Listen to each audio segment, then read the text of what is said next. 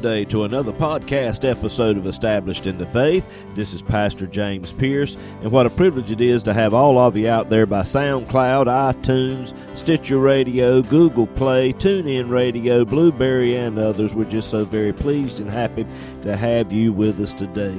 We're going to continue with our study in the book of Romans. I know it's going to be a blessing to you. If it is, like it and share it with others. You can also go over to establishedinthefaith.com and if you go there, you'll find more information on how you can subscribe to this podcast as well. We love hearing from you, so please feel free to contact us with any questions and comments that you may have. Well, we're going to go on into our study now. Let me invite you to go ahead and take your Bible and turn with us because I know it's going to be a blessing to you.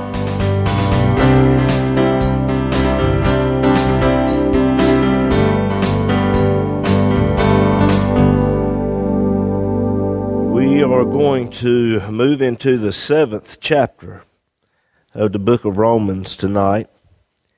Before we get there,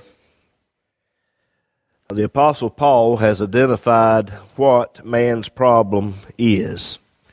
It is the sin nature that corrupts the heart of the human being and rules like a slave master from the time we're born right on up to the time we die. Rules over the entirety of the human race. And he said in Romans 6 and verse 14 that the sin nature is not to rule over us, speaking to believers, for we are not under law, but under grace. And here we have the two ways in which the sin nature can be addressed. By default, man deals with the sin nature by the means of law. And every society since the dawn of time has set up some type of rules, laws, regulations to govern the people. Even before God gave the law to Moses on Mount Sinai, we had some type of structure. Uh, the people didn't understand what it was, but they knew if they didn't have some kind of laws, then society uh, would run amok, whatever the case. The problem with that is, Paul said in Romans 8 and verse 3, he said, What the law could not do because it was weak through the flesh. The law told people what to do and what not to do, but it depended on their own self efforts to keep it, to do it or not do it. Uh, the law didn't give them any power to do those things and whatever the case. And God knew this. So he dealt with the sin nature by the means of grace. And God has always dealt with the sin nature in the human being by the means of grace. Even when he gave the law to Moses on Mount Sinai, God knew that man could not keep that law.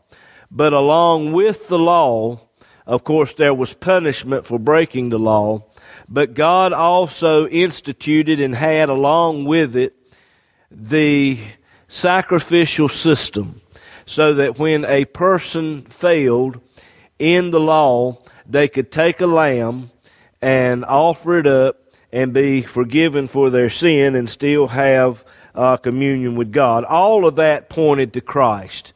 All of that was the grace of God in the Old Testament.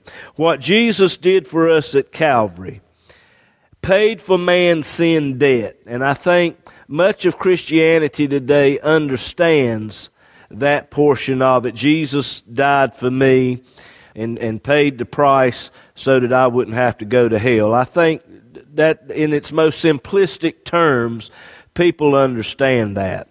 But what Jesus did for us at Calvary is the double cure. Not only did he pay man's sin debt, but he, when that sin debt was paid, it opened up the door for the Holy Spirit to come in a way that he could not do under the Old Testament. When man's sin debt was paid, the Holy Spirit can now come inside the heart and life of the believer. And when the Holy Spirit comes in, that is the most powerful force in all of the universe. Let me say that again. The Holy Spirit is the most powerful force in all of the universe. We see him in the book of Genesis. This world was void and, and darkness upon the face of the deep, and we see the, the, the, the chaos there in Genesis chapter 1. And then the Spirit of God moved upon the face of the waters, and life came as the Holy Spirit moved. And the power of the Spirit overpowers that sin nature that's ruling and reigning in the heart of the human being. And once that is done, the sin nature is rendered ineffective. Uh, it's not removed, it's still there, but its power is removed. And now the Holy Spirit can rule and reign in the heart and life of the believer. That is charis grace. The divine influence upon the heart and then its reflection can be seen in the life, and that is the definition of the Greek word charis. Romans 6:14 for sin shall not have dominion over you for you are not under law but under grace. We can very easily take this verse and flip it around and say it this way. The sin nature will have dominion over you if you place yourself under law and not under grace. Those are the two ways, the only two ways to address the sin problem in the heart of the human being. It's either rules and regulation, law, and when we say law, most of the time we think of the law of Moses, but it can be any kind of law. It can be laws made up by a denomination, laws made up by a church, laws made up by ourselves. Um, any kind of law, if we if we try to live for God by that way, and try to control the sin nature that way, you're going to fail every time. The only way to control the sin nature in the heart of the human being is through and by grace. And that is by putting your faith in Christ and what He did for us at Calvary's cross, and then the Holy Spirit can come inside and do the work that He needs to do. It's either law or grace. There is no in between. Now, in the seventh chapter of the book of Romans, Paul gives us his personal experience in trying to live for God by the means of law after he was saved. Now, in his defense, he didn't know any better. No one else did either. All of this was brand new. And Paul concluded the end of this chapter uh, verse 24, Romans 7, verse 24. O wretched man that I am, who shall deliver me from the body of this death? That doesn't sound like a Christian that's living an overcoming Christian life. This unpleasant experience drove Paul to his knees. It caused him to seek the Lord. And in his praying and seeking God, God opened up to him and gave him the meaning of the new covenant. And this is what we have here in the book of Romans. And the sin nature is not to have dominion over the child of God. But sadly, it does because we do not understand what Paul gave us here in the book of Romans, particularly chapter 6 7, and 8. In chapter 6, we have the mechanics of our Christian experience. And we've already looked at that. That's our coming into union with Christ. And I've given you several examples of that past couple of weeks, even on Sunday mornings, of our union with Christ and what all that means. Here in chapter 7, we have the monkey wrench in the machinery we have this monkey wrench of law jamming up the gears of the machine and it's hindering the Christian experience, hindering the Christian walk. If we try to live for God by the means of law, it's only going to reactivate the sin nature. Let me say that again. If we try to live for God by the means of law, I've got this little problem over here in my life, and I'm going to read my Bible more to try to overcome this particular problem. You've just made a law. And what that does, it reactivates the sin nature. Let me show you what I mean. Look at verse 9, Romans 7, verse 9. Paul said, For I was alive without the law once, but when the commandment came, he made up some kind of rule or law. He said, Sin revived, the sin nature revived and I died. So the sin nature can revive in the heart and life of the believer if their target of faith changes from Christ and his finished work to something else and it don't matter what the something else is. It's either christ and the cross or law it, that, that's it. They're the only two ways. Now every christian is going to go through this stage in their walk with god. And sadly this is where many stay. They stay in the seventh chapter of Romans and they have that experience of verse 24, O wretched man that I am. And God didn't intend for that. God intends for us to be in chapter 8 where the Holy Spirit is, is working in our lives and we're walking after the Spirit and we are enjoying all that Christ paid for us to have. How would you feel if you went out here and give your child a piece of land, built them a nice, big, pretty house on that piece of land, furnished it to the hilt with all the latest and greatest appliances, the finest money can buy, gave them the house and said, There's your house, live in it, enjoy it.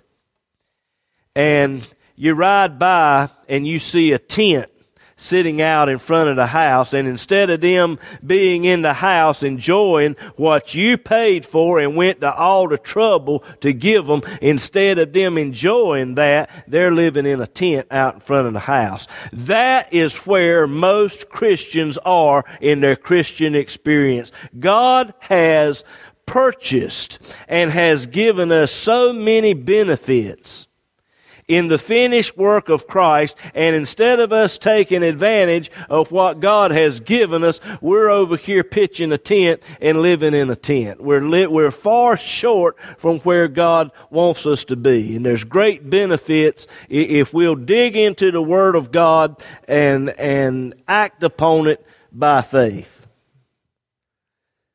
Now, let's begin in verse 1. Romans 7, verse 1. Know ye not, brethren, for I speak to them that know the law. Now, now Paul is speaking here to believers. He's speaking to both Gentiles and the Jews. The law has dominion over a man as long as he liveth. Now, we're all born under the government of law, and we're all bound to the law as long as we live. Now, if we break the law, we're going to suffer the consequences. That's law. All right, verse 2. We're going to look at several verses here. Let me, let me just go ahead and read them all. For the woman which has a husband is bound by the law to her husband so long as he liveth. But if the husband be dead, she is loosed from the law of her husband. So then, if while her husband liveth she be married to another man, she shall be called an adulteress. But if her husband be dead, she is freed from the law, so that she is no adulteress, though she be married to another man. Wherefore, my brethren, Ye also are become dead to the law by the body of Christ, that you should be married to another, even to him who is raised from the dead, that we should bring forth fruit unto God. Now, in these four verses, a lot of Christians go off thinking that Paul is talking about the subject of divorce and remarriage, and that's not what he's talking about. He is only using this as an analogy to describe our relationship to the law under the new covenant. Now, in verse 2, the woman is likened unto you and I, the believer. the husband is likened unto the law. As long as our husband, the law, is alive, we're bound to him. In verse 2, but if the husband dies, she is loose from the law of her husband. That means she's free then in the eyes of God and man to remarry if she so chooses to do so. The law is dead to us because Jesus completely fulfilled it in his life, in his death, burial, and resurrection. He fulfilled the law completely, and the law is dead to us. That leaves us free now to marry Christ. And it is mentioned there in verse 4 that we should be married to another, even to him who is raised from the dead. Now, Paul uses an adulterous situation in verse 3.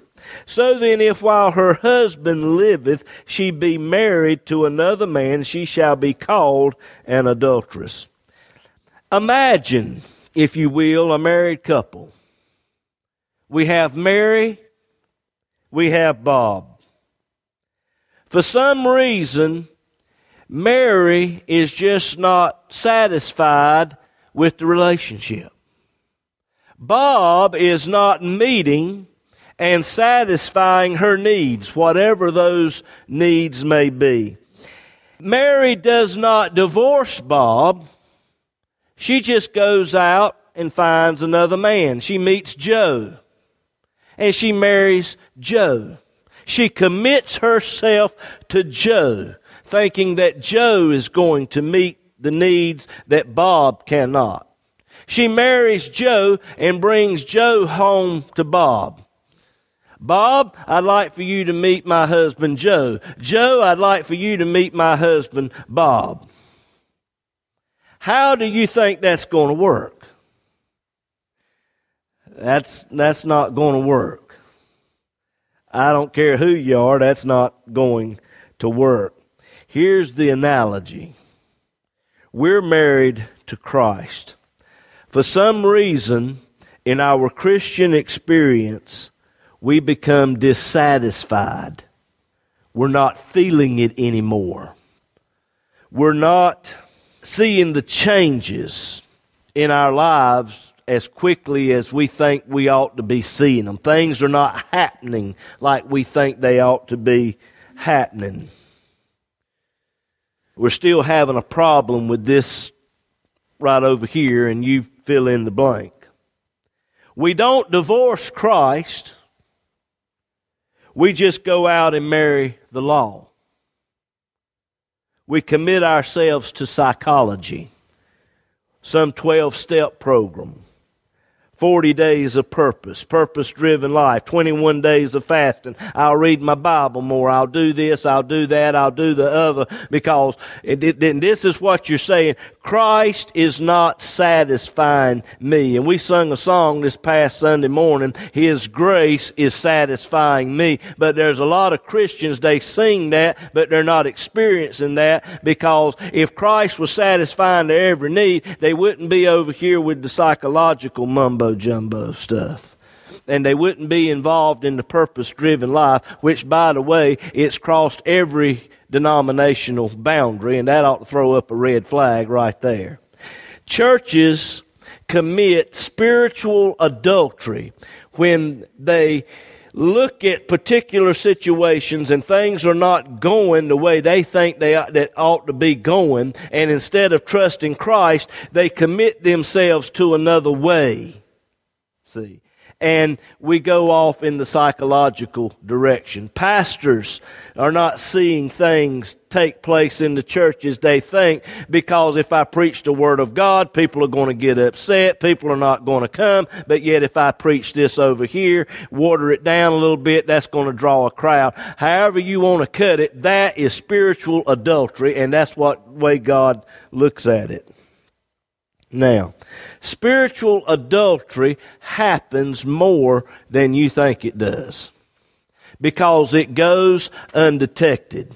Now, in an adulterous situation, that can be hard to detect. Physical adultery can be hard to detect if, if, the, if the people are sneaking around and, and whatever the case. And most of the time, that's what happens when there's adultery going on. They're sneaking around and whatever the case. Spiritual adultery is even harder to detect because you can't see it.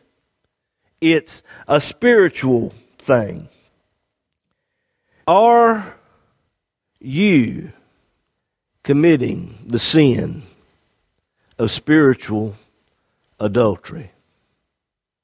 Are you trusting Christ and His finished work at Calvary to supply your every need? Every need. Not just salvation, not just to have the sin nature bound, but to supply financial needs, physical needs, whatever those needs may be. Are you trusting Christ exclusively and what He did at Calvary to supply your every need? Because we're married to Christ. And we're supposed to be depending on Him, being faithful to Him, committed to Him, and He has promised to supply the need, but yet for some reason we're not satisfied and we're doing this little. It happens more often than you think because really we're attracted to law. It's our default position. That's all we know. We're, we're automatically attracted to law. Law makes us feel good. Oh, if I, when I do this, I feel real good. But doing things don't save you. That's where a lot of people get messed up. All right. Paul said there needs to be a renewing of the mind. This is the hardest thing for the Christian to understand. It's not by doing or not doing certain things, it's all by faith in the finished work of Christ. Paul said we need to renew our minds. Go over to Romans 12 and verse 1 if you can. Romans 12, verse 1. I beseech you, therefore, brethren, by the mercies of God, that you present your bodies a living sacrifice, holy, acceptable unto God, which is your reasonable service. And be not conformed to this world. How does the world operate? Under law. Be not conformed to this world, but be ye transformed by the renewing of your mind, that you may prove what is that good and acceptable and perfect will of God. Paul went on to say in 2 Corinthians chapter 13, move down, if you will, to verse 5. 2 Corinthians 13 and 5.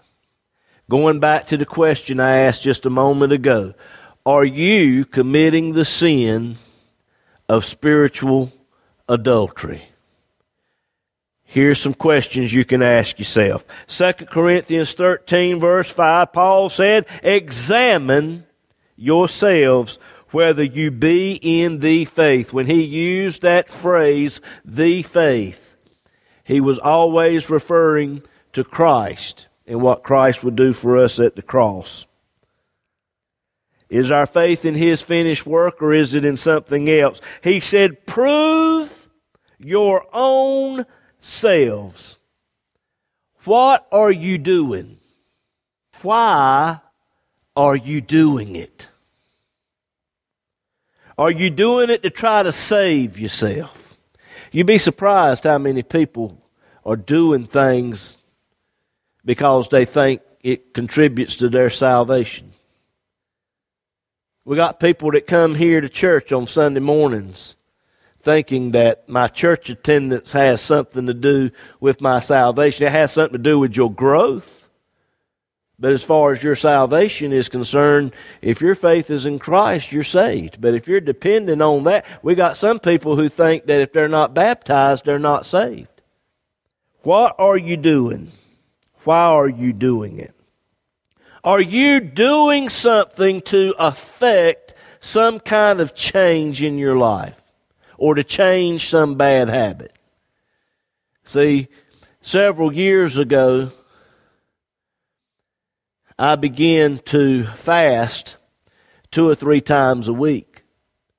And I noticed that when I would take the pulpit, it was easier to preach.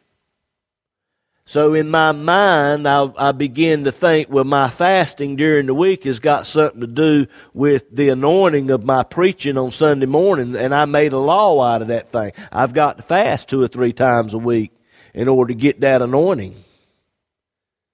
God's anointing comes by grace. It's freely given. It's a gift. It's not you earning or doing something. So I made a law out of that thing. Are you doing something to affect some kind of change or to change some habit? Whatever you're doing, if you're doing it for any reason other than you simply love the Lord, then the chances are you're committing the sin of spiritual adultery. And it happens more often than we think it does. And as Paul said, we need to examine ourselves. All right, back to Romans 7 and verse 4. Wherefore, my brethren, ye also are become dead to the law by the body of Christ. Our relationship to the law is dead because of the body of Christ. It all goes back to Romans chapter 6 and verse 3, where Paul said, Know ye not that so many of us, as were baptized, came into union with Christ Jesus? Were baptized into his death. In other words, when Jesus died on Calvary's cross, we died with him. And that means that we are dead to the law. And that's what Paul was saying here in verse 4 Romans chapter 7. That you should be married to another, even to him who is raised from the dead. That's the Lord Jesus Christ. As a Christian, you are married to Christ. How faithful and committed to him are you? The only way, and the latter part of that verse says that we should bring forth fruit unto God. The only way that we can bring forth fruit unto God is to be fully committed and faithful to the Lord Jesus Christ.